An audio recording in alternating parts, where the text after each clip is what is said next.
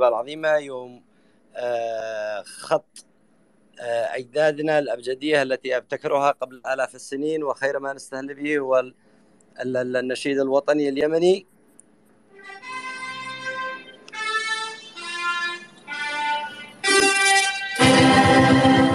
رددي أياتها الدنيا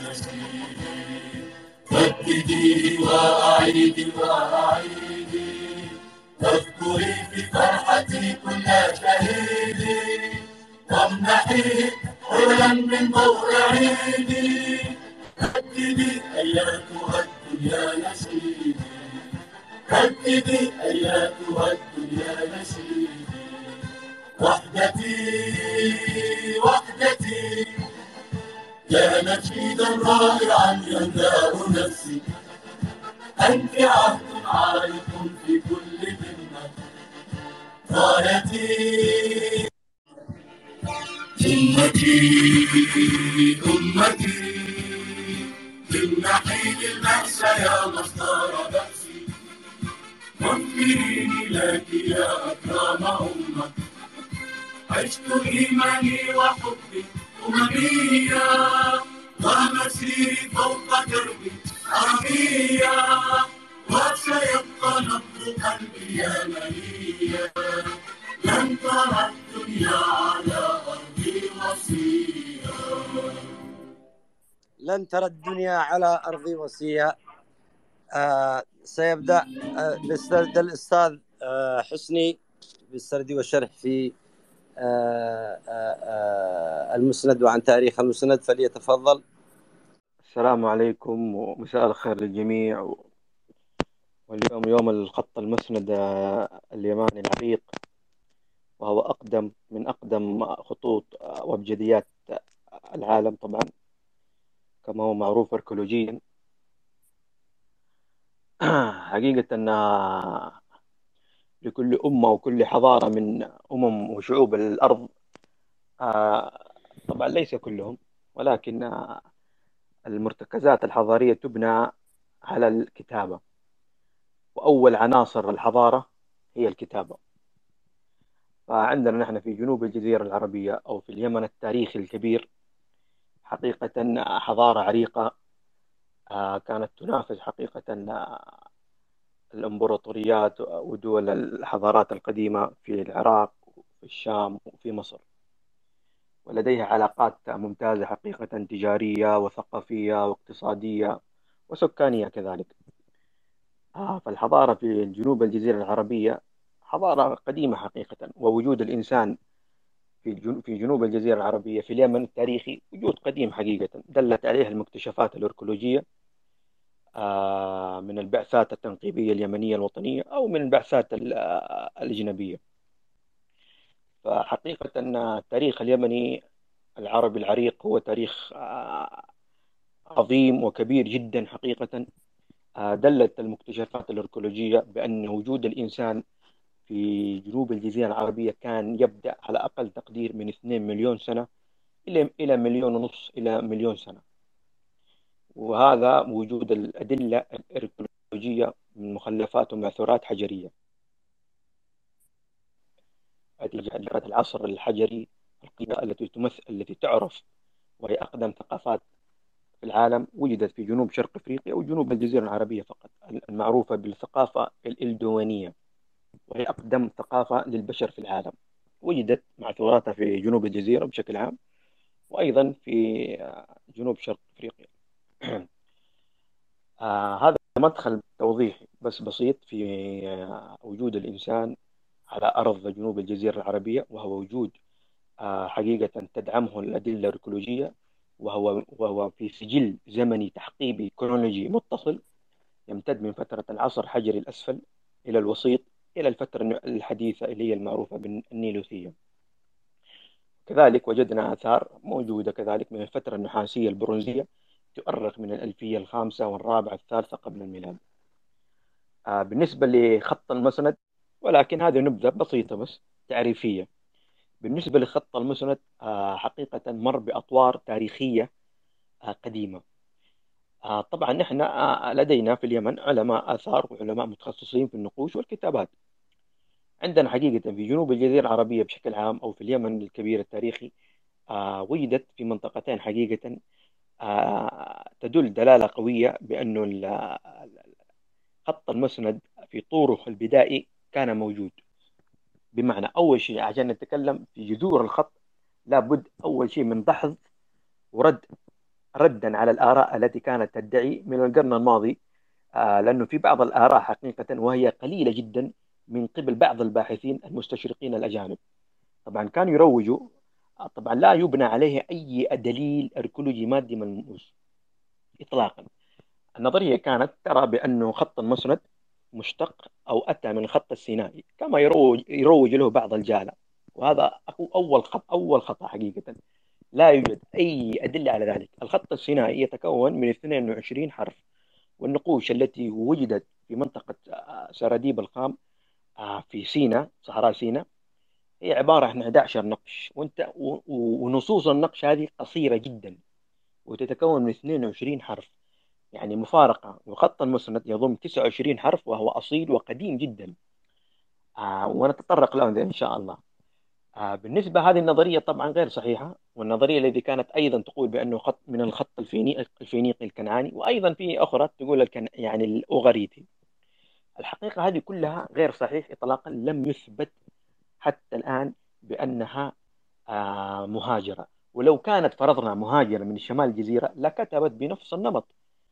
على الأقل يعني ستشاهد ستشاهد بالعين المجردة ال ال ال الوجود الملموس للخط المسماري لأنه هذه الخطوط التي التحمت مع الخط السينائي الأوغريتي والفينيقي هي أصلا مأخوذة من الخط المسماري. فهذه حقيقة مغالطة كبيرة جدا يعني حتى للعلم حتى بعض الدكاترة للأسف في بعض الدول الخليجية عندنا يعني ينسب هذا الأمر من روح التعصب التعصب القومي ومن روح الأدلجة السياسية. نعرفهم يعني بأسمائهم لا يحتاج. فالحقيقة خط المسند هو خط محلي بامتياز. لم يأتي لا من من السينائي ولا من أوغريتي ولا من فينيق إطلاقا. لو كان جاء من السينائي كان كتب على نفس النمط. يعني موجود عليها رسومات وعليها بعض التأثيرات المسمارية. ولكن هذا لم نشاهده إطلاقا. الشيء آخر لو كان بالأوغريتي لأنه الأوغريتي كتب بالمسماري خط المسند.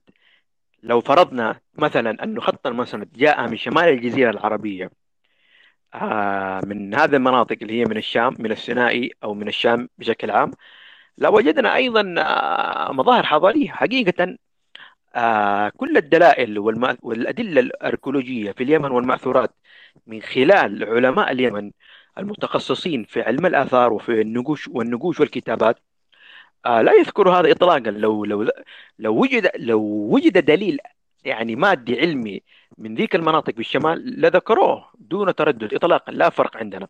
ولكن حقيقة هذا الأمر يعني مفروغ منه من القرن الماضي آه لا تدعمه أي شواهد أركولوجية أو أي أدلة علمية رصينة. بل أن يعني آه في الأسبوع الماضي تم استضافة الدكتور عبد الرحمن السليمان وهو متخصص في اللغات والكتابات والنقوش المسندية والنقوش الأخرى وأيضا متخصص في الحضارة الإغريقية والرومانية كذلك. وهو محاضر في جامعة الملك سعود والدكتور البروفيسور آه، آه، عبد الرحمن السليمان وهو من سوريا محاضر جامعة الملك سعود.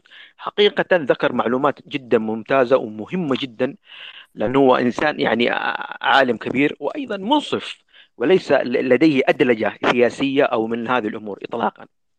ذكر حقيقة آه، بأنه في موضوع وصول الجذور الأولى للمسند من أين أتى وما, وما تاريخه. حقيقة ذكر في المساحة وهي مسجلة ستجدوه في اليوتيوب. ذكر بأن المسند هي قلم وأبجدية منفصلة. يعني لا لا ترتبط بأي من الكتابات الأوغريتية أو السينائية أو هذه من الكتابات التي في شمال الجزيرة إطلاقا. هو خط منفرد آه، وجد في جنوب الجزيرة العربية وحتى الآن لا يعرف تاريخ يعني وجوده جنوب الجزيرة العربية بشكل عام لأنه خط قديم. ذكر بأنه يؤرخ من 1500 إلى 1400 قبل الميلاد طبعا هذا الكلام يعضده آه، أدلة حقيقة آه، وآراء قوية من قبل علماء عندنا في اليمن حقيقة آه، منهم الدكتور عبد عثمان غالب ويوسف محمد عبد الله والبروفيسور إبراهيم الصلوي وهو عالم كبير جدا على مستوى الوطن العربي في القراءات والنقوش والكتابية المسندية وغيرها حقيقة. ذكروا جميعا بأن المسند فعلا آه، هو خط محلي. آه، ابتكره وابتدعه اليمنيين القدماء. لا أحد غيرهم اطلاقا.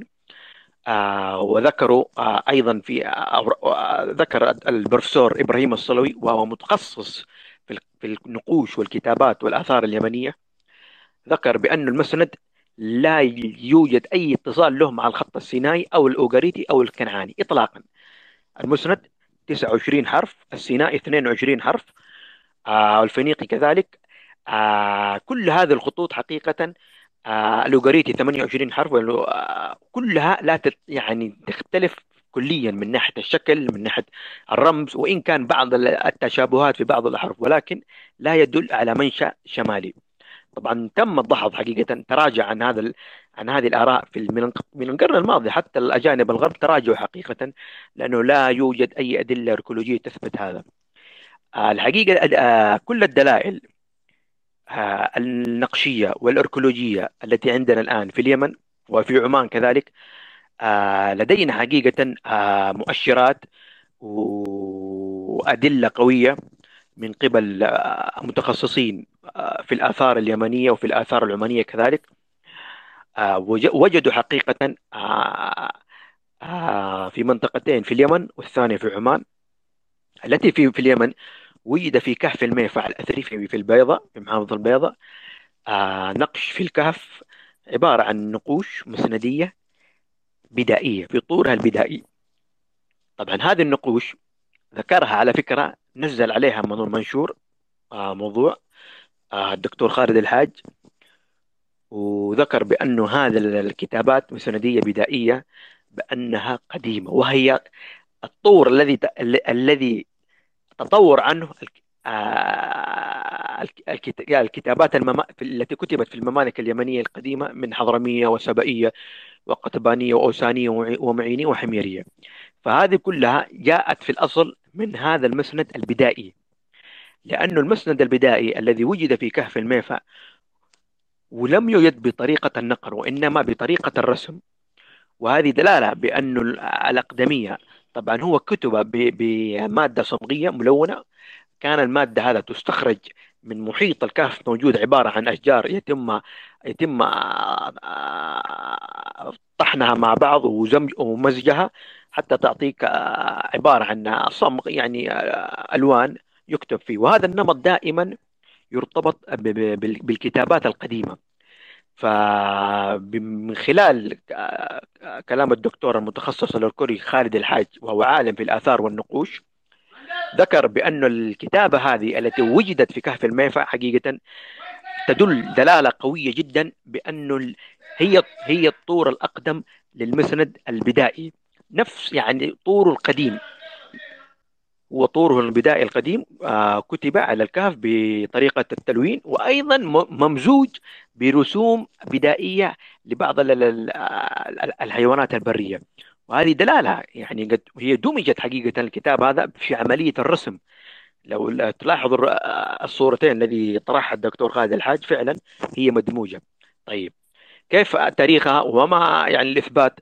طيب من ناحية الإثبات ومن ناحية الفحص الكربوني C 14 حقيقة هذه هذه عملية الفحص تتم عن عن طريق المواد العضوية.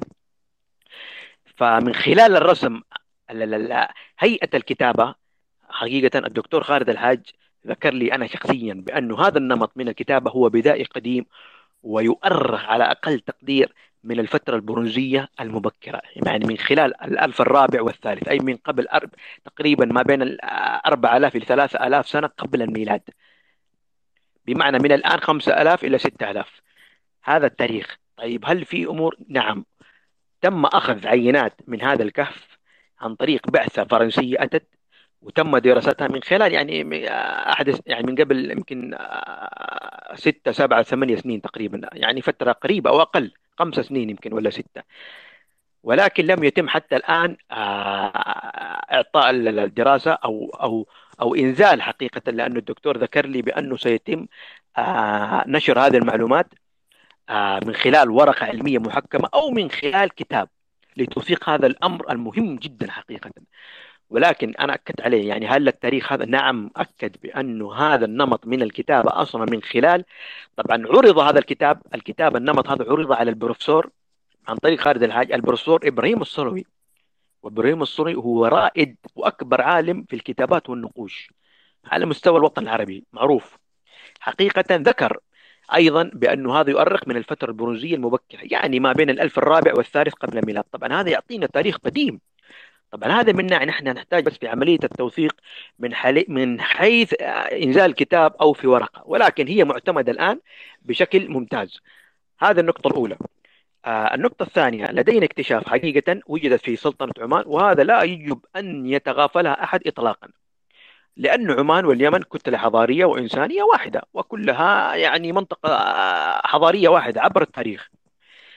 لذلك نقول لكل من لأنه بعض للأسف يعني في بعض المتخصصين يعني حقيقة من دول الخليج أو من السعودية حقيقة وهم باحثين يعني دكاترة ولكن للأسف ينطلقوا من منطلق شعوبي وأدلجة سياسية.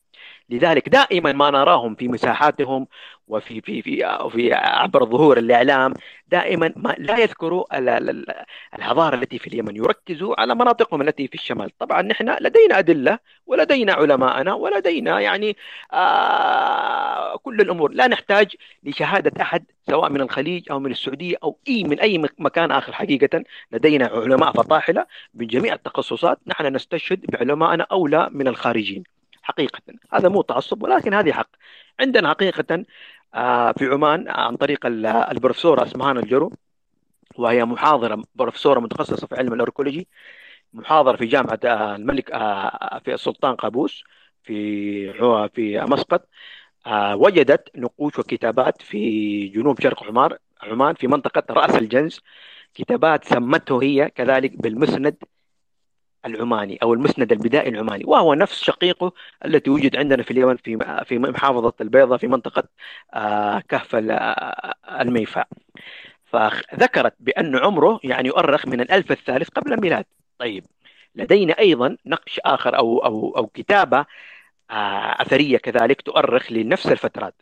حقيقة الباحث علي بن محاش الشحري وهو من سلطنة عمار كذلك من ظفار وهو باحث يعني وإن كان ليس متخصص ولكن باحث مجتهد حقيقة ويستشهد ويعني قد سافر لأمريكا وتناقش مع العلماء الأمريكان من حيث الآثار وجزاه الله خير سوى عمل ممتاز و... وأصدر يعني كتاب باللغة الإنجليزية عدة كتب حقيقة وتعامل مع الأثريين الأمريكان في في عندما زار منطقة كولورادو آه، من من لأنه وجد وجد نقوش هناك مسندية حقيقة آه، لأنه البعض كان يدعي بأنها هي آه، نقوش ثمودية وعلي بن محاش لديه وجهة نظر يقول بأنها ظفارية. على العموم سنتطرق أيضا للثمودي ومن خلال المكتشفات الثمودية أصلا من أين الثمودي هذا أتى؟ الذي كثيرا حقيقة آه، ما يروجه بعض المتعصبين بدون أي دلالة أركولوجية اطلاقا. ولكن وجد الأثر هذا في منطقة ظفار وتم حقيقة فحصه وهو الآن معروض في متحف اللبان في مدينة في ظفار في سلطنة عمان ويعني في متحف قومي وفي متحف رسمي للدولة. طبعا يؤرخ وتم نشره حقيقة في في عدة منصات إعلامية يؤرخ من الألف الرابع قبل الميلاد. عمره 4000 سنة قبل يعني من الآن عمره 6000 سنة. طيب لا يعني هل مستحيل نحن نتغافل عن هذه المكتشفات التي وجدت في جنوب الجزيرة أو في اليمن أو في عمان بشكل عام؟ لا ما نتغافلها اطلاقا. كيف نتغافلها؟ هذه عندنا أدلة من يعني ذكروها متخصصين وليس مثلا باحثين أو هواء أغلبهم اللي ذكروها يعني باحثين. خالد الحاج اسمها الجري عندهم دكتوراه في علم الآثار والنقوش والكتابات ولهم كتب ومؤلفات. علي بن محاش باحث متخصص جدا متخصص وليس مجرد يعني هو رغم إنه في بعض الإسقاطات لديه ولكن يعني تم أثبت في النقش الذي وجد في ظفار وتم الآن إيداعه في متحف الوطني.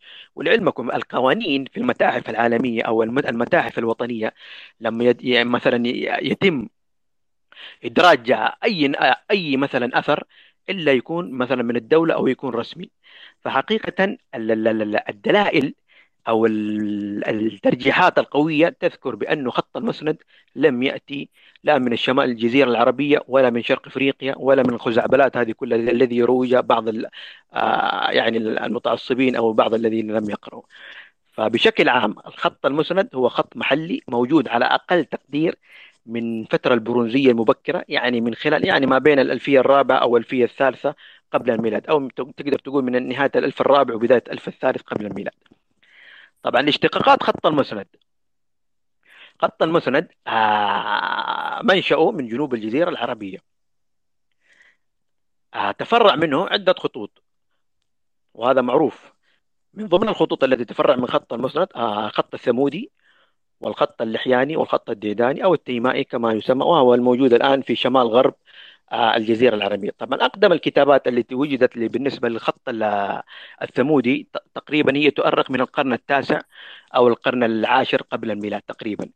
طيب لدينا نحن من حيث الكتابة لدينا في ريبون في مستوطنة ريبون وهو العاصمة الدينية لمملكة حضرموت وجدت كتابات على فخار يؤرخ من القرن 13 إلى 12 قبل الميلاد. وأيضا في في موقع عيال الدرب وهي موقع في أيضا ما بين مأرب وخولان الطيال وجدت آثار في لمعبد سبعي قديم يؤرخ من القرن 14 وعليه أيضا كتابات يؤرخ من الفترة إيه يعني من القرن 14 تقريبا ما بين 14 إلى 15 قبل الميلاد. طبعا هذه أدلة حقيقة آه، تذكر بأن المسند فعلا موجود على أقل تقدير من الألفية الثانية قبل الميلاد. على أقل تقدير غير موضوع كهف الميفع وغير موضوع, التي وجد في رأس الجنز وأيضا الذي وجد في ظفار.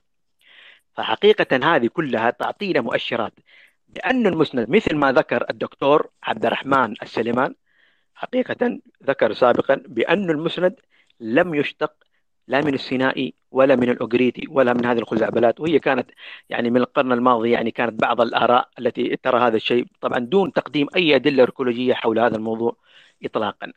فذكر الدكتور عبد الرحمن السليمان بأن المسند هو لا نعرف تاريخه الحقيقي بشكل كافي بل هو يعني موجود نشأ في محيطه في اليمن أو في عمان أيا كان في جنوب الجزيرة العربية بشكل عام فهو خط محلي إقليمي. بمعنى يعني لم يأتي من شرق إفريقيا لأن الآثار التي وجدت في شرق إفريقيا هي أصلا آثار سبائية يمنية في الأصل.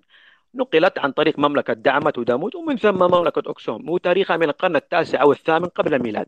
طبعا هذا بالنسبة للتاريخ العام لتاريخ خط المسند آه، أو التاريخ المسند بشكل عام. ونذكر أيضا من تفرعات من تفرعات خط المسند ذكرنا الثمودي واللحياني والتيمائي أقدم نقش ثمودي تقريبا ما بين القرن العاشر والتاسع قبل الميلاد بينما النقوش التي وجدت في اليمن أقدم منها.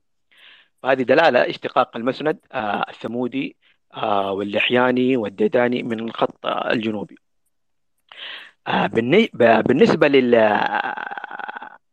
لل طبعا في اليمن القديم وجد نمطين من الكتابة.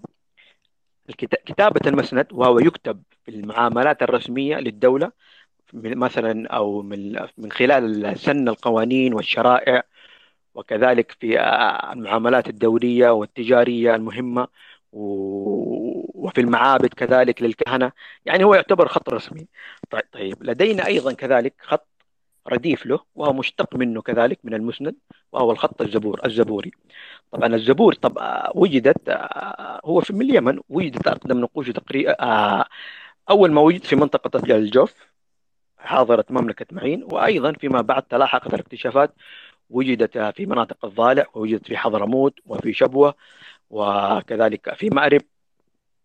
الحقيقة الذي اكتشف حتى الآن من الخط الزبوري يعني تقريبا عددها يعني 7000 ل 8000 نقش زبوري تقريبا بحسب العالم بيتر شتاين الألماني وكذلك مرقطن. آه، أقدم نقوش الخطوط الزبورية المؤرخة حتى الآن تؤرخ من القرن 11 قبل الميلاد. آه وذكره الدكتور آه المتخصص أيضا الألماني بيتر شتاين. آه 7000 أو 8000 نقش زبوري لم يتم دراسة منه إلا 400 أو 300 نقش فقط والذي عمل على هذا آه الذي اشتغل على الكتابات هذه آه الأخ الصديق الدكتور أحمد فقعس وكذلك آه مرقطن وكذلك بيتر شتاين الألماني. آه وجود حقيقة نمطين من الكتابة في اليمن القديم طبعا خط الزبور هو خط شعبي كان يكتب على عسيب النخل وعلى العرعر وعلى الأشجار وأيضا وجدت كتابات زبورية كتبت على صخرة آه، في في منطقة الضالع وإن كانت تؤرخ من القرون الميلادية تقريبا. آه، ولكن دائما الخط الزبوري يكتب على طبعا هو خط سريع شعبي سريع. يعني نادر ما يكتب مثلا على الصخور لأنه أغلب التي اثارها التي وجدت على عسيب النخل وعلى الأخشاب. لأنه خط سريع. طبعا هو خط آه، متداول كان في في عملية البيع والشراء في المقايضة في آه، في فض الأحكام في توزيع الأراضي الشراء آه، الأراضي الزراعية وفي عقود النكاح وفي الضرائب. بل هناك حقيقة وجد وجد نقش في من خلال الخط الزبوري ملحمة تسمى بملحمة الخلق السبئية. وهذا الآن يعمل عليها بيتر شتاين مناصفة مع الدكتور مرقطن كذلك. آه وهذا دليل قوي حقيقة أنه يعني لديهم كان في ذيك الفترة آه الميثولوجيا. ولكن لم تصدر حتى الآن آه دراسة. ولكن وجود يعني في اليمن القديم وجود نمطين من الكتابة اللي هي الكتابة المسندية وتطورت عن طريق الكتابة البدائية التي التي تؤرخ ما بين الألفية الرابعة والثالثة قبل الميلاد أي عصر البرونزي. آه ومن ثم في عهد الممالك اليمنية من خلال الألف الثاني أو الأول قبل الميلاد ووجود نمط كتابي آخر شعبوي للشعب كتب بخط الزبور حقيقة دلالة قوية بأنه آه، سكان جنوب الجزيرة العربية بشكل عام كان لديهم حضارة عريقة وأيضا كان لديهم نمط وتم آه، نشر هذا الخط المسند إلى شمال غرب الجزيرة العربية إلى منطقة شمال السعودية الآن. الذي تفرع منه الديداني واللحياني والثمودي وهذا الأمر مفروغ منه. بالنسبة لشرق إفريقيا والعلاقة من حيث الكتابة الحقيقة أقدم السجلات الكتابية التي وجدت في منطقة شرق إفريقيا هي تؤرخ من القرن التاسع إلى الثامن والسابع قبل الميلاد وجدت في ثقافة حضارة أونا وهي ثقافة حضارية ذات تأثير قوي سبئي تؤرخ تقريبا من من القرن التاسع إلى الثامن قبل الميلاد وجدت بعض آثارها في مناطق ما بين إريتريا وإثيوبيا. طبعا فيما بعد عن وجود وجود السبئيين كذلك آه، هاجروا من خلال فترة المكاربة التي تؤرخ من القرن الثامن والسابع قبل الميلاد. في تكوين مملكة عرفت من خلال النقوش بمملكة دعمت أو دامود وهي ذات أصل وتأثير سبئي منهم منها من هذه الفترة تم استخدام خط المسند في شرق إفريقيا التي في إثيوبيا بالتحديد وإريتريا. طبعا آه، فيما بعد جاءت بعدها مملكة أكسوم التي تؤرخ ما بين القرن الثالث إلى الأول قبل الميلاد وتأثرت كذلك الكتابات الجعز طبعا المسمى الآن يسموه الأكاديمي الكتابة الجعزية طبعا هي مشتقة أصلا من الكتابة السبئية الأم طبعا تم تم زيادة الأحرف وتطور تطور تطور الحروف الجعزية كذلك لأنه أيضا كان تأثرت ببعض الكتابات اليونانية المتأخرة لأنه كان يوجد أيضا يعني بعض التأثيرات اليونانية على بلاد الحبشة. وتم دمج الكتابة وتعديلها إلى ما أصبح الآن خط الجعزية اللي هو معروف والتي الآن يعني هي أصبحت يعني منها لغة وتت يعني تتكلم في ال في ال في الأمور في عند المسيح أكثر شيء أصبحت محصورة. طبعا من الجعزيه تفرعت بحسب الأقوال العلماء إلى ثلاث لغات ولكن نحن نتكلم عن الكتابة اللي هي التجرية والتجرينية والأمارية. الشاهد حقيقة انه الخط المسند يعني حقيقة انتشر كان من جنوب الجزيرة العربية انتشاره. وهذا ما ذكره الدكتور خالد الحاج والبروفيسور إبراهيم الصلوي وأسمهان الجرو وكثيرين حقيقة بانه خط ذات منشأ محلي. لم يأتي اطلاقا لا من السينائي ولا من الكنعاني الفينيقي ولا من الاغريتي ابدا. هو خط محلي نشأ في إقليم محلي بامتياز مثل الخط المسماري الذي نشأ في العراق من خلال الرموز التصويرية ومن ثم إلى الأبجدية وفي وادي النيل كذلك. لو نلاحظ التواريخ يعني يقول من نهاية الألفية الرابعة أو الثالثة قبل الميلاد ستجد بأنه آه، الأنماط الكتابية هذه سواء في في جنوب الجزيرة العربية أو في بلاد العراق ومصر تتقارب فيما بينهم. يعني من خلال مكتشفات كهف الميفع ورأس الجنز وظفر ستجد بأنها متقاربة من ناحية حتى الزمنية. ولكن مثل ما ذكرنا بأنه بس نحن نحتاج في عملية توثيقية من خلال ورقة محكمة أو إصدار كتاب في توثيق هذه الأمور حقيقة مهمة لأن منطقة جنوب الجزيرة العربية حقيقة مهملة بشكل كبير جدا رغم الدراسات. يعني الآن يعني سئل الدكتور آه، يوسف محمد عبد الله وعبد عثمان غالب من القرن الماضي الله يرحمهم عن التنقيبات الأركولوجية من خلال البعثة الكندية الأمريكية المشتركة التي كانت تنقب في مأرب ومنطقة الواحة. فأجاب فذكر بأنه لم يتم الآن آه، البحث بشكل كبير حقيقة في اليمن إلا من يعني ما يتعدى تقريبا من 15 إلى 20% وهي أصلا ضئيلة جدا لأن البعثات هذه كانت من القرن الماضي يعني يعني أطول بعثة يعني تم نقبت هي البعثة تقريبا الألمانية والسوفيتية. الألمانية جلست تسعة أو عشر سنين والسوفيتية جلست يمكن من خمسة لأربع سنين أو ست سنين تقريبا. لذلك البعثات التنقيبية دائما ما تيجي يعني تكون متقطعة. طبعا لأسباب من أسباب سياسية أسباب لا نعرف إيش الأسباب قد تكون من الدولة لا أحد يعرف. متقطعة. بالنسبة لعمان عمان جدا المخلف الأركولوجيا فيها ضعيفة. يعني البعثات في بعثات مو ما في في ولكن يعني فيها مكتشفات مهمة. لا يعني لا يعني منطقة مهضومة حقا بشكل كبير جدا. لا يعني أحد نشوف نتكلم عليها أو يصدر ينزل الأوراق البحثية. رغم أنها لديها مكتشفات أركولوجية تؤرخ من 2 مليون سنة. من إنسان الهيموركتوس. وجدت آثاره في ظفار عبارة عن حجرة آه، مقاشة حجرية تؤرخ من 2 مليون سنة. وأنا عملت عليها تغريدات على فكرة موجودة في ظفار وجدت عن طريق أسمان الجرو ذكرتها كذلك. فالمنطقة هذه وجود الإنسان فيها سواء العاقل أو ليس العاقل كل الدلائل تشير بأن المستوطنات الحجرية القديمة السحيقة من خلال المخلفات الأركولوجية وجدت في جنوب الجزيرة العربية حقيقة أقدم من مناطق شمال الجزيرة العربية كلها لأن المكتشف هذا الآن مثلا الذي في ظفار من 2 مليون سنة والمكتشف الذي وجد في كهف العرف في منقبة في تعز من مليون و800 ألف إلى مليون تقريبا والمكتشف الذي وجد في حضرموت في كهف الجزة الذي يؤرخ من مليون ونص إلى مليون مئة ألف عن طريق البعثة السوفيتي هذا لا يجب. وأيضا وجد في منطقة نجران كذلك يؤرخ من مليون سنة تقريبا. وأيضا في جزيرة سقطرى وجدت مخلفات أركولوجية آه، من مليون سنة. طيب نحن لازم يعني نذكر هذه الأمور المهمة حقيقة. هذه دلالة على وجود الاستيطان البشري القديم حقيقة.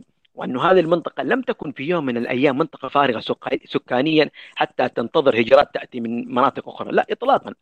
المنطقة هذه حقيقة يدعمها الآن من من الأدلة المناخية والجيولوجية وكذلك الأدلة الأركولوجية سواء يعني الآن أصبح لدينا نوعا ما نوعا ما وليس بشكل كامل لأن المكتشفات في جنوب الجزيرة العربية تقريبا هي أقل منطقة. نوعا ما لدينا تسلسل زمني كرونولوجي كرونولوجي آه للزمن التحقيبي مت يعني متسلسل. لدينا مثلا آثار ترجع لفترة العصر الحجري الأسفل والوسيط والحديث وأيضا للفترات البرونزية والنحاسية. على فكرة مناطق جنوب الجزيرة ترى غنية بالمواقع الأثرية التي ترجع لفترات العصور الحجرية جدا غنية. وعمان هذه كنز في المواقع الأثرية هذه ولكن للأسف لا, لا, لا يتم ترويجها أو لا يتم نشر أبحاثها آه، للناس مثلا أو آه، للباحثين بشكل كافي. وهذه معضلة حقيقة. يعني يصور لنا كانه الحضارة هذه كلها مجلوبة عن بكرة أبيها من الشمال. هذه معلومة خاطئة اطلاقا لأن كل الدلائل من حيث الكتابة. من حيث المخلفات الأركولوجية من حيث آه، الوجود البشري من حيث المناخ والجيولوجيا حقيقه كلها تدعم لصالح جنوب الجزيرة العربية. وأن وأن يعني لو أتينا مثلا من لو أخذنا بنظرية الخروج Out of Africa من الخروج من أفريقيا وهي نظرية معروفة معترفة اكاديميا انه البشر خرجوا من جنوب شرق أفريقيا من مناطق كينيا وتنزانيا التماسا لإريتريا وإثيوبيا. أقرب نقطة وباعتراف الباحثين والعلماء خرجوا عبر بواب آه، باب المندب بوابة الدموع وسكنوا هذه المناطق. لذلك من الطبيعي جدا ستجد آثار مخلفات أركيولوجية في جنوب الجزيرة العربية أقدم من المناطق التي وجدت في شمال الجزيرة العربية. هذا شيء. آه بالنسبة لل آه آه كذلك ال- ال- الثقافات الباكرة هذه أيضا وجدت من الفترات ال- ال- ال- العصر الحجري الحديث من الفترة ال- كذلك النحاسية والبرونزية. حقيقة المنطقة هذه بشكل عام مهضومة هي بشكل آه كبير جدا جدا للأسف. آه وكذلك آه يعني المنطقة هذه لو لو نلاحظ لها حقيقة يعني نوع من الاستقلالية في أمور كثيرة جدا. يعني من حيث مثلا ال- ال- ال- الحضارة أنماط الكتابة ال- ال- ال- المظاهر الحضارية ال- الأدلة مثلا من فترات عندنا مثلا أدلة من فترة النحاسية والبرونزية المبكرة وكذلك في وج- توجد ثقافات ومستوطنات ترجع لفترات العصور الحجرية القديمة. يعني في يعني في في دراسة في دراسة حقيقة مهمة. أستاذ حسين آسف أقاطعك بس آه، إيش رأيك نأخذ الفاصل ونأخذ الأستاذ أبو صالح؟ لأنه بدنا نركز على المسند فقط في آه، هذا اليوم. يوم خط المسند اليماني. إيش رأيك نأخذ الفاصل ونأخذ الأستاذ أبو صالح بعدين نتكلم عن الأشياء ال- الأخرى؟ إذا تكرمت طيب تمام تمام. كويس. حتى ارتاح عنتر آه، أنا أشكرك يا أستاذ حسني. كفيت وفيت والله ما قصرت. آه، طبعا يا شباب آه، الآن بنأخذ فاصل بسيط. آه، وبعدين أستاذنا أبو صالح يسرد عن خط المسند. وبعد ذلك نفتح المجال للمداخلات. تفضل يا عنتر مسند الأجداد أقسمت لأرضي وتأريخي يمينا مؤصلا على مسند الأجداد أقسمت بالولاء لأرضي وتأريخي يمينا مؤصلا أنا قبلة التاريخ قيل معظم. سليل العلا للمجد شاد وأثلا كفابعة قدنا وأذواء أمة لها الفخر في الأذهان صلى ومجلا أحت علو النجم منا اقتباسه نجوم ذرى غمدان من شادت العلا. سنكتب هذا العصر للمجد عودة. ونعلنها حتى يدوي بها الملأ. إذا افتخروا بالسيف كنا أجلة يجللنا التاريخ والله جلنا. يجللنا التاريخ والله جلنا. فيا وارثي السل عن سل رشكم ويا أدعياء كيف أبقاكم الجلا.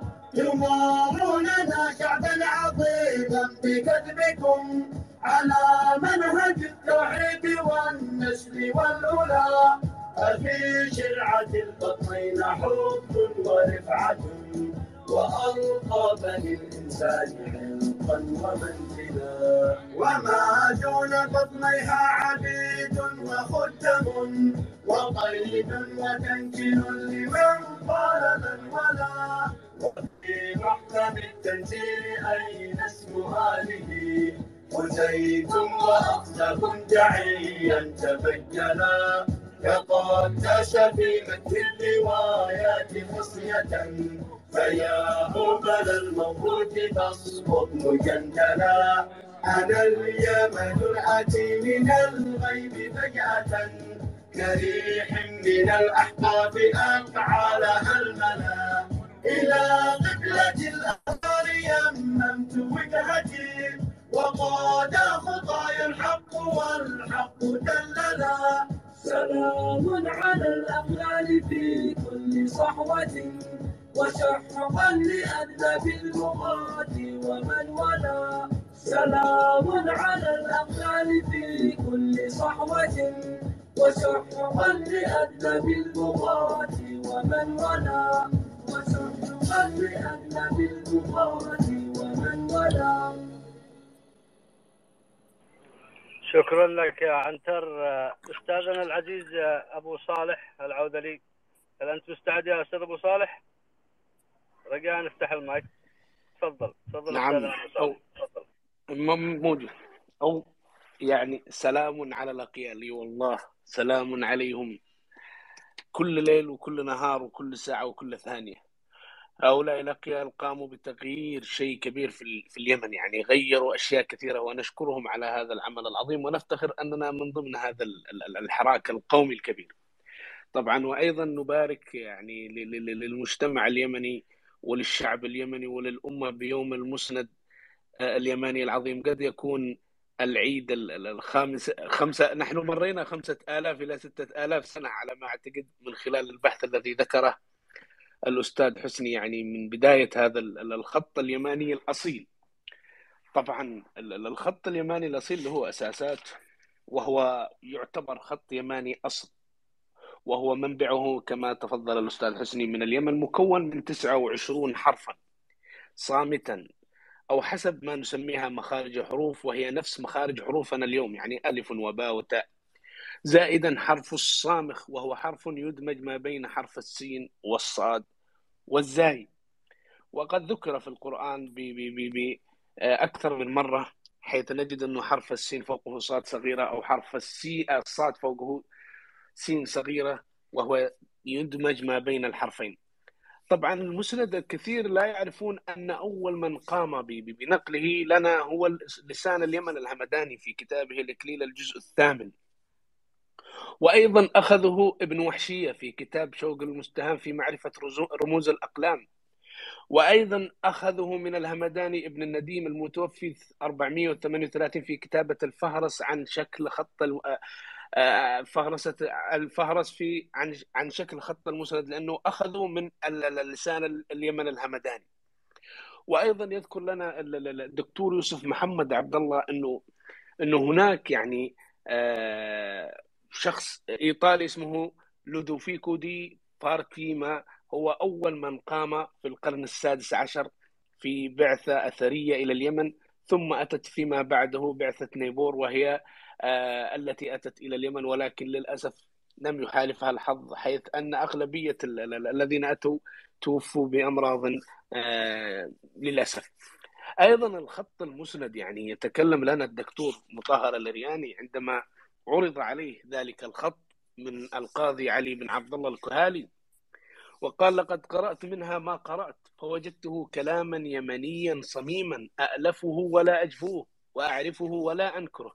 يعني هذا الخط المسند هو خط جميل يعني يعني حتى يقول ال- ال- ال- ال- الباحث في في كتاب صنعاء الحضارة والتاريخ المجلد الأول الصفحة 204 يقول لنا أما عن النكش فهو فن ذو أبعاد ثلاثة الطول والعرض والعمق. فالطول هو طول النكش والعرض هو عرضه أما عمقه وهو كم مقدار عمق الحرف لأنكم تجدون حروف عميقة وحروف لا لا, لا تجدونها بحسب ال- ال- ال- فنية هذا ال- ال- ال- الذي يقوم بنكش ذلك ال- ال- ال- المسند. وفن النكش اكتشا- أكثر انتشارا وأكثر استمرارية ويمكن تصنيف تلك النقوش إلى أربعة موضوع مواضع رئيسية. لأنه النكش لا يختص فقط بخط المسند بل يختص في الجنائزية والد- والدنيوية والزخرفية لأنه هناك أشياء كثيرة يتم نكشها مثل التحف وهو إلى آخره. وأيضا من ضمنها الكتابة اليمنية القديمة.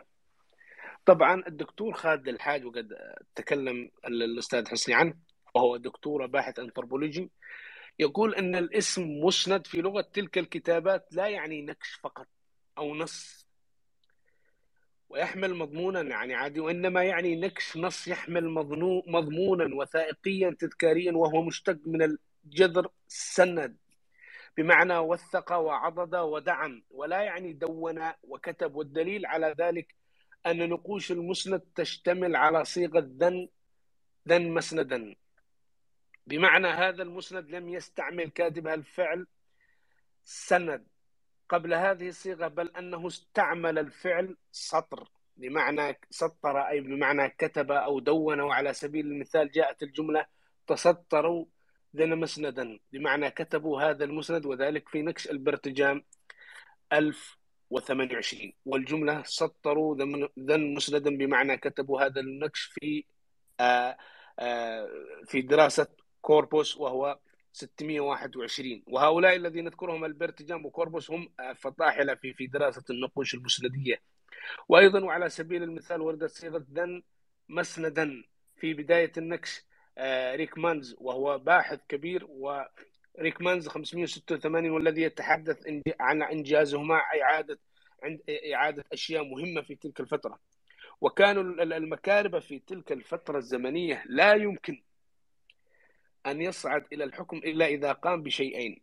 إقامة إقامة حضرة دينية للإله عثر وإشعال النار له في قمة جبل اللوذ اعترافا بألوهية ذلك الإله. ومش إله ال- المكرب وإنما الإله يعني. وأيضا تنظيم فئات المجتمع أو القبائل بحيث يكون لكل منهما إله وحام وعهد وميثاق والهدف من تدوين هذا النكش هو توثيق مراسم هذين العملين الهامين وإشهارهما وتخليدهما للأجيال التي ستأتي فيما بعد في تلك الفترة الزمنية. وأيضا يعني يتكلم الدكتور محمد علي مادن يعني ومحمد علي مادن عندما يتكلم هو يتكلم لأنه في هناك أشخاص دخلوا في اختلافات هل الجزم مشتق من المسند أم لا. ويقول الدكتور محمد علي مادن في خط الجزم ابن خط المسند وعندي أن أحرفنا المعاصرة هذا الذي أبعث عنه. هنا عن جذوره هو حرف متطور عن جذوره الأساسية أبجدية المسند أي أنه مشتق من المسند الذي حاول العديد من المستشرقين والمحللين من الباحثين أن يقصروا عمره الزمني على بداية تقع في النصف الأول قبل الميلاد يبقى متخلفا عن الفينيقيين. وبالتالي يعزل حرف وتط... يعني عشان يقولوا أن هذا المسند هو مشتق من الفينيقي وليس الفينيقي مشتق من المسند ولهذا أرادوا يعني إزاحة المسند من الأقدمية. وأيضا إزاحته لأن هناك باحثين متخصصين مستشرقين يتكلمون أن حتى اليونانية الخط اليوناني القديم مشتق من الفينيقي والفينيقي مشتق من المسند وهذا لا يريدونه إطلاقا يعني. لكن هناك باحثين مثل الدكتور محمد علي مادن وغيرهم يعني آه، أنصفوا تلك ال- ال- الحروف المسندية التي آه، التي تتكلم عن نفسها. وتعطينا دلائل عظيمة أن هذه الأحرف هي آه، حروف عظيمة أيضا الدكتور يوسف مهيوب الطيار أو الأستاذ يوسف مهيوب الطيار يتكلم عن أن الحروف المسندية هي مشتقة من الطبيعة اليمنية ولن يعني تأ- تأتي من الخارج وأمس قد شرحنا بمختصر عن هذه الأحرف وهو حرف الألف. لا، بحاول أختصرها. ويقول أن حرف الألف لأنكم إذا إذا شاهدتم حرف الألف وهو متجه إلى السماء وتعني الإله السماء أي أنها متجه إلى الإله إلى الإله الخالق وهو يتجه إلى السماء هذا الحرف إلى الإله إله السماء. حرف الباء هو على شكل باب أو بيت. حرف التاء وهو على شكل إكس. متقاطع أي بين خطين يعني أخذوها من طبيعتهم. حرف الثاء دائرة في الأعلى ثم ثم خط مستقيم دائرة في الأسفل ويعني ثديي. حرف الجيم وهو على شكل جمل وجهة. حرف الحاء هو على شكل محراث أو حرف. حرف الخاء وهو نفس الحرف الألف يتم عكسه إلى الأسفل وهو يعني الخلق أي أنه متجه إلى الخلق. حرف الدال وهو على شكل دلو. حرف الذال ويعني ذات نهرين لأن هناك خطين تفصل نهرين يعني. حرف الراء ويعني على شكل راس أو جهة راس أو رمح أو ريح أتت أو رقبة. حرف الزاي ويعني زواج أي امتزاج أي آه زج. حرف الصاء اللي هو الصامخ هي الأشياء المتشابه شكل حلزوني متشابه. حرف السين ويسمى عمدة أحرف الخط العربي ويعني سماء لأنه متجه إلى منتصف السماء ويعني سحب وسماء. حرف الشين وهو على شكل شعلة وتعني شرارة شعلة الشمس شهاب. حرف الصاد يشير إلى وسط السماء. وهو مثل حرف السين ولكن في منتصفه في الأعلى في في الخط المستقيم شكل دائري وتعني وقوف الشمس في منتصف السماء. يعني وحرف الضاد أي يعني ضمد أو ضلع لأن هناك شيء يسند يسند بعضه البعض في هذا الحرف. حرف الطاء ويعني طاقة أو طلة أو طريق لأنه على شكل طريق. حرف الضاء ويعني الظلام لأنه على شكل كرسي و آه، في في في الأعلى شمس أو دائرة وهي يعني ذاهبة إلى الغروب إلى إلى اتجاه الغروب وهو يعني بدأ الظلام. حرف العين هو شكل دائري على شكل العين عين الإنسان أو الحيوان وإلى آخره. حرف الغين هو متجه إلى الأسفل. هو مثل الكرسي ونزل نزولا إلى الأسفل. هذا الخط المستقيم الذي كان مستقيما إلى لا نزل نزولا وتعني غروب أي غروب الشمس. حرف الفاء ويشير أتمنى أنكم يعني تشاهدون هذه الحروف وهي أمامكم. حرف الفاء وهو الفجر أو أو أو أو فجوة. حرف القاف ويشير إلى قطب أو قمر. أو قوس وهو في منتصف النهار في منتصف الخط المستقيم يأتي خط يعني تأتي دائرة وهو قمر في منتصف النهار في منتصف الليل. حرف الكاف يشير إلى كتف لأنه يعني أو كتمة وهذا اللي اللي ذهب إليه آه، الأستاذ يوسف. وهو كتمة أي أن هذا أن هذا الشكل هو نفس حرف السين وحرف الضاء هو على شكل الكرسي ولكنه صعد يمينا إلى مشرق الشمس ولكن لا يوجد فيه دائرة وإنما هناك مثل الكتمة أي أن هناك سحب كتمت الشمس والقمر من الظهور فسمي آه، حرف فأخذوا منه هذا الحرف. حرف اللام يشير إلى ليل لأنه نازل نزولا آه، يعني انتهى الوقت ويعني هناك أحرف يعني أخذوها من الطبيعة. أيضا حرف الميم وهو على شكل ميزان ولكن على خط مستقيم وشكلين متشابهين على شكل ميزان ويشير إلى ميزان حرف النون هذا الحرف ويعني يعتبر من أقدم الحروف. وهذا الحرف هو مأخوذ من النهر شوفوا الأشياء الأساسية نهر نهار نار نور نبات يعني كل هذه أشياء أساسية كانت لديهم في تلك الفترة. فهذا الحرف هو مأخوذ من تلك المسميات. حرف الهاء هو خط مستقيم وفي الأعلى على شكل هلال يشير إلى الهلال وهو مأخوذ من الهلال. وحرف الواو يشير إلى وقوف الشيء إلى منزل يعني هناك دائرة وفي منتصف الدائرة خط يعني عكس بينهما وهو نفس الحرف العين ولكن دخل هذا الخط وهي من الحروف التي أضيفت لها شروط في في في آه في بدايات الحروف القديمة التي أضيفت بعض الأشياء والأشكال. وهذا يعطينا أنه يقول وقف اوقف وما زال هذا هذا الحرف يؤخذ في في في إشارة المرور على خط دائري ويأتي في في خط قطعي في المنتصف وهو وقف أو انتظر وإلى آخره. وهذا مأخوذ من هذه الأشياء التي أخذوها الأجداد. حرف الياء هو خط مستقيم وفي الأعلى دائرة وهو يوم. فانظروا كل هذه الحروف أخذوها من طبيعتهم وبعدها نقلوها إلى المواقع أو المناطق الأخرى. والخطوط الذي ماخوذه منها الخط التمودي الخط اللحياني الخط اللي هو اللحياني هي لحيان تابعة لمملكة معين في مم... في العلا في المملكة العربية السعودية وأخذوا خطهم من المعيني أو من المسند اليمني القديم. أيضا الخط الصفائي والذي هو في الشام.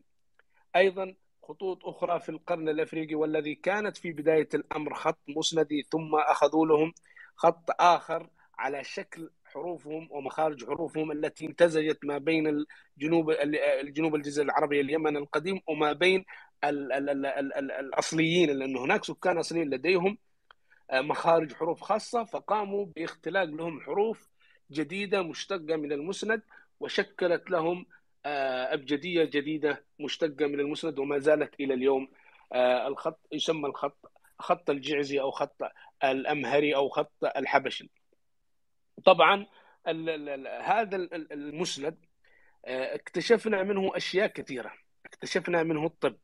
اكتشفنا منه القوانين اكتشفنا منه الاقتصاد اكتشفنا منه آه، آه، تأسيس أول دولة فدراليه في العالم. أول دولة فدراليه في العالم. نحن نتكلم. اكتشفنا من هذا النكش لأنه هناك يقول ما أهمية هذا النكش؟ اكتشفنا منه أول دولة فدراليه في العالم في عهد الملك آه، شمهيرعش ومن قبله في عهد الملك صدقئيل ملك حضرموت ومعين. وأيضا في عهد ملوك كتبان عندما أسسوا مملكة كتبان وولاد عم وأوسان وإلى آخره وأيضا في آه، ممالك أخرى مثل سبا ودريدان والذي قام بتأسيس هذه اللبنة الحقيقية يعني وقام بتوطيدها واستمرت هو الملك شمر هرعش ومن بعده أن توسعت في عهد أبي كرب أسعد الكامل. هذه النقوش المسندية بينت لنا ذلك. أيضا بينت لنا انه هناك حرمة للمرأة. وأن المرأة لأنه عندنا في اليمن آه، في في العالم القديم كانت شوف المسند كيف يوضح لأنه هناك يقول إيش وضح لكم المسند. طبعا في العالم القديم حينها كانت المرأة المرأة وال- والطفل وال- والشيخ الكبير يعرضون للدفن. الطفل إذا خلق معوق يكون عالة فيدفنوه. كبير السن إذا أصبح عايق عليهم يقوموا بدفنه حيا زي اليوم يروحوا يرموه في دار العجزة. اليمنيين القدماء حسب ما ذكره الدكتور محمد مرقطا أنه تم تحريم وأد البن النساء وتم تحريم وأد كبار السن وتم تحريم وأد الأطفال يعني دفنهم. فالنقوش بينت لنا مدى عظمة هؤلاء الأجداد. أيضا ال- ال- ال- الكثير يقولون أنه هذه الأبجدية ليست عربية. طبعا هذه أقدم أبجدية آه، يعني تكلم بها لسان الضاد لأنه موجود فيها حرف الضاد ولا يوجد في أي أبجدية أخرى. يعني حرف الضاد وحرف الضاء. هذين الحرفين تجده إما موجود يعني في الثمودية يا إما حرف الضاد أو حرف الضاء. في آه، اللحيانية لا تجد فيها. في النبطية التي يعني في في في قلب يعني اللي يقولوا إنها هي المنبع لا يوجد فيها آه، كل هذه الحرفين. في الصفائية أيضا في جميع ال- الحروف هناك لا توجد فيها الحروف التسعة الثمانية والعشرين المكتملة إلا في المسند اليماني. فهذا دليل كبير على أن هذا المسند يعني من هنا بدأت الفصاحة. أيضا المسند آه، كتب فيه آه، كتبت فيه ست لهجات. اللهجة السبائية واللهجة الحضرمية واللهجة المعينية واللهجة القتبانية واللهجة الهرمية لمنطقة هرم بمحافظة الجوف. اللهجة السادسة هي حديثة وهي اللهجة التي عر- العربية الفصحى ال- ال- ال- المتقدمة يعني يعني التي لم تتطور مثل ما نحن نتكلم اليوم التي بدأ بدايات العربية الفصحى. وهي وجدت في محافظة الجوف وفي محا... وفي نجران بالسعودية اليوم وفي الفاو وكلها كانت تابعة لممالك اليمن القديمة في تلك الفترة في الزمنية وكلها ثقافة واحدة يعني من الشرق إلى الغرب. طبعا كثير آه، ما يتكلم هل اليمنيين فعلا عرب؟ طبعا هناك توفيق السامعي لديه كتاب لغة ال- ال- اللغة اليمنية القديمة في القرآن الكريم. وأيضا الدكتور محمد مرقطن ذكر أن هناك آه، عشرات بل آه، تجاوزت ال- ال- المئة أو المئتين مفردة يمنية موجودة في القرآن. يعني وأخذ منه ال- ال- ال- التقويم التقويم أخذوه من اليمنيين العرب في تلك الفترة. الأشهر الأشياء كثيرة أخذوها من اليمنيين القدماء. طبعا ال- لدينا في في اليمن القديم تراث ثقافي. وهذه النقوش التي اثبتته لنا من خلال النقوش المسندية. طبعا لدينا ثلاث قصائد أساسية تكلم عنها الدكتور يوسف محمد عبد الله. أول القصيدة وهي أقدمها ترنيمة الشمس وقام بدراستها ال- ال- الدكتور زيد علي عنان وهو آه، عاش في في في القرن في بدايات آه، القرن الماضي في عهد الإمامة عاش الدكتور أو أو الأستاذ زيد علي عنان وله كتاب اسمه تاريخ اليمن القديم وهو أول من قام بدراسة ترنيمة الشمس ولكن لم يقم بدراستها كما يجب لأنه في تلك الفترة ما كانش يعني آه يعني اهتمام كبير. فالدكتور مطهر الأرياني رحمه الله قام بإكمال تلك آه، بدراسة تلك الترنيمة وهي ترنيمة رباعية رباعيات اسموها أيضا القصيدة الأخرى وهي لا ترنيمه الشمس هي ليوسف محمد عبد الله أعتذر. وهي وجدت في محافظة البيضاء وقام بدراستها الدكتور يوسف محمد عبد الله. أنا أتكلم عن القصيدة الحميرية التي وجدت في آه، في معبد في ما في في في آه، مارب التي قام بدراستها الدكتور زيد علي عنان. ثم قام بدراستها الدكتور مطهر الأرياني وهي على شكل رباعيات. ثم أتت ترنيمة الشمس التي قام بدراستها الدكتور يوسف محمد عبد الله وعمل على في الكويت في 2017 على ندوة لهذه الترنيمة والقصائد التي وجدت في الجزيرة العربية.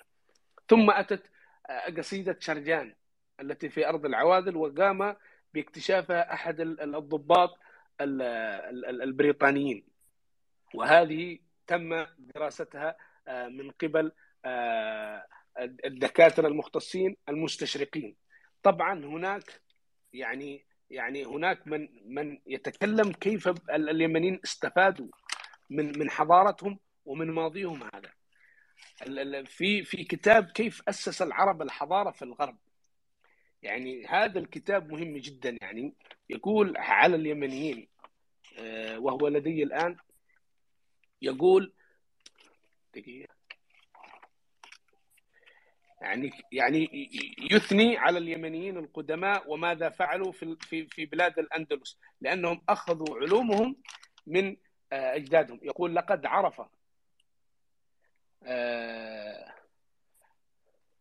يقول جلب العرب اليمنيون الذين استوطنوا إفريقيا والأندلس معهم ما كان سائدا لديهم من أنظمة من أنظمة ري وإجراء وإجراءات إدارية وكذا محاصيل وتقنيات زراعية جديدة ونظما جديدة لتحسين استخدام الأرض وزيادة الغلال بالرغم عن هذه الحركة لن تظل أحادية الاتجاه طويلا فقد كانت الأندلس وبقية العالم الإسلامي في وقت من الأوقات هما أهم مستفيدين من هذا المخزن اليمني. المتعاطف مع الاختراعات والعلوم والمعرفية والتطبيقية الناشئة في الشرق. وهذه العلوم يعني ما أخذوهاش من من من فراغ بل أخذوها من أجدادهم الذين ورثوها لهم. ونقوش المسندية فيها كثير من العلوم. والهمداني عندما أخذها قال في أحد كتبه أن هناك أشخاص كانوا يتعاملون في هذه الكتابة. يعني بقي بعض الأشخاص يتعاملون. آه، أيضا يقول جواد علي يقول هؤلاء اليمنيين لم نشاهد مثلهم أذكياء في كتابه المفصل في التاريخ العرب قبل الإسلام الجزء الأول صفحة 211 قال هؤلاء أذكياء جدا يستغلون كل شبر في أرضهم حتى جعلوا من جبالهم مجرد مدارج على سفوح جبالهم وعلى المرتفعات أصلحوا تربتها وجعلوها يعني نسميها اليوم جنان معلقة. وهذا كله من من من كتاباتهم التي كانوا يعلمونها الأجيال التالية. كل جيل يقرأ تلك الكتابه الذي هو المسند لأن هذا المسند فيه علوم كثيرة. وقد قام بتأليف الدكتور عارف المخرافي كتاب الطب في اليمن القديم وهو مأخوذ من النقوش المسندية كيف كانوا يعالجون مرضاهم من أمراض الطاعون والقلب والكوليرا وغيرها من من من من طبيعتهم ومن الأعشاب ومن غيرها وكان لديهم طبيبات وجراحين وأطباء في تلك الفترة الزمنية، النقوش هي التي تتحدث عن هذا الأمر وليس نحن. فعندما نحن عندما نقول نريد أن أن نجعل من اليمنيين أو مركز أبحاث يأخذ من تلك الخبرات ويطورها للمستقبل لأن العالم يأتي إلى عندنا ويأخذون تلك الخبرات من الأجداد ثم يذهبون إلى بلدانهم ويدرسونها ويطورونها حتى تصبح أفضل مما كانت عليه آه، قديما ويطورونها حسب الأدوات التي تتوفر لديهم اليوم. أيضا الدكتور الأستاذ حسني تكلم عن الزبور. الزبور هو خط نعم وقام بدراسة أربع أول من فك شفرته هم أربع أساتذة. اثنين منهم ألمانيين واثنين يمنيين.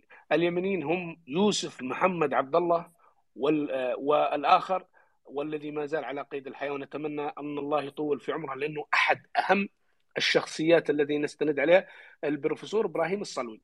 هؤلاء الأربعة هم من قاموا بدراسة أول نقوش زبورية اكتشفت في محافظة الجوف فنقلوها إلى صنعاء وتم دراستها للأسف. استمروا كثيرا وأخذوا من مين؟ أخذوا ان هنا أن الهمداني يتكلم عن خط آخر. فالدكتور يوسف محمد عبد الله يقول نريد أن نعرف ما هو الخط الآخر الذي هو خير المسند ونريد أن نعرف ماذا يقول امرؤ القيس كعسيب يماني وإلى آخره أنه هناك خط في العسيب.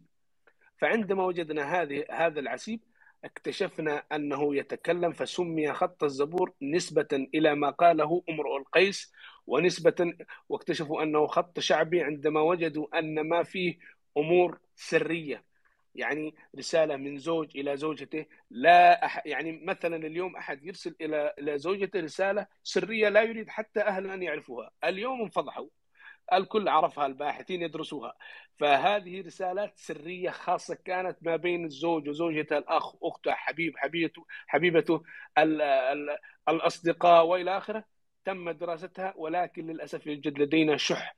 اليوم ليس لدينا إلا مجموعة من الدارسين وأشهرهم الدكتور أحمد فقعس والبروفيسور إبراهيم السلوي والدكتور محمد مرقطن. وأيضا قيل أن الدكتور محمد الحاج يتقن قراءة هذه النقوش. نحتاج إلى كثير من هؤلاء ال- ال- الباحثين أن يدرسوا لأن فيها أمور مهمة واكتشف فيها أقدم أقدم بسم الله الرحمن الرحيم. إلى هذه اللحظة اكتشف في الخط الزبور في محافظة الضالع يعود إلى ما قبل النبي عليه الصلاة والسلام.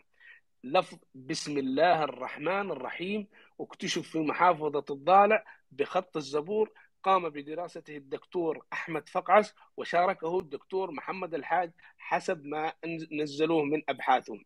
هذا ما عندنا مختصر ونعتذر على الإطالة وهناك شيء كبير عن المسند وإنما أعطيناكم يعني قطرة من بحر المسند الكبير وتحياتي لكم جميعا.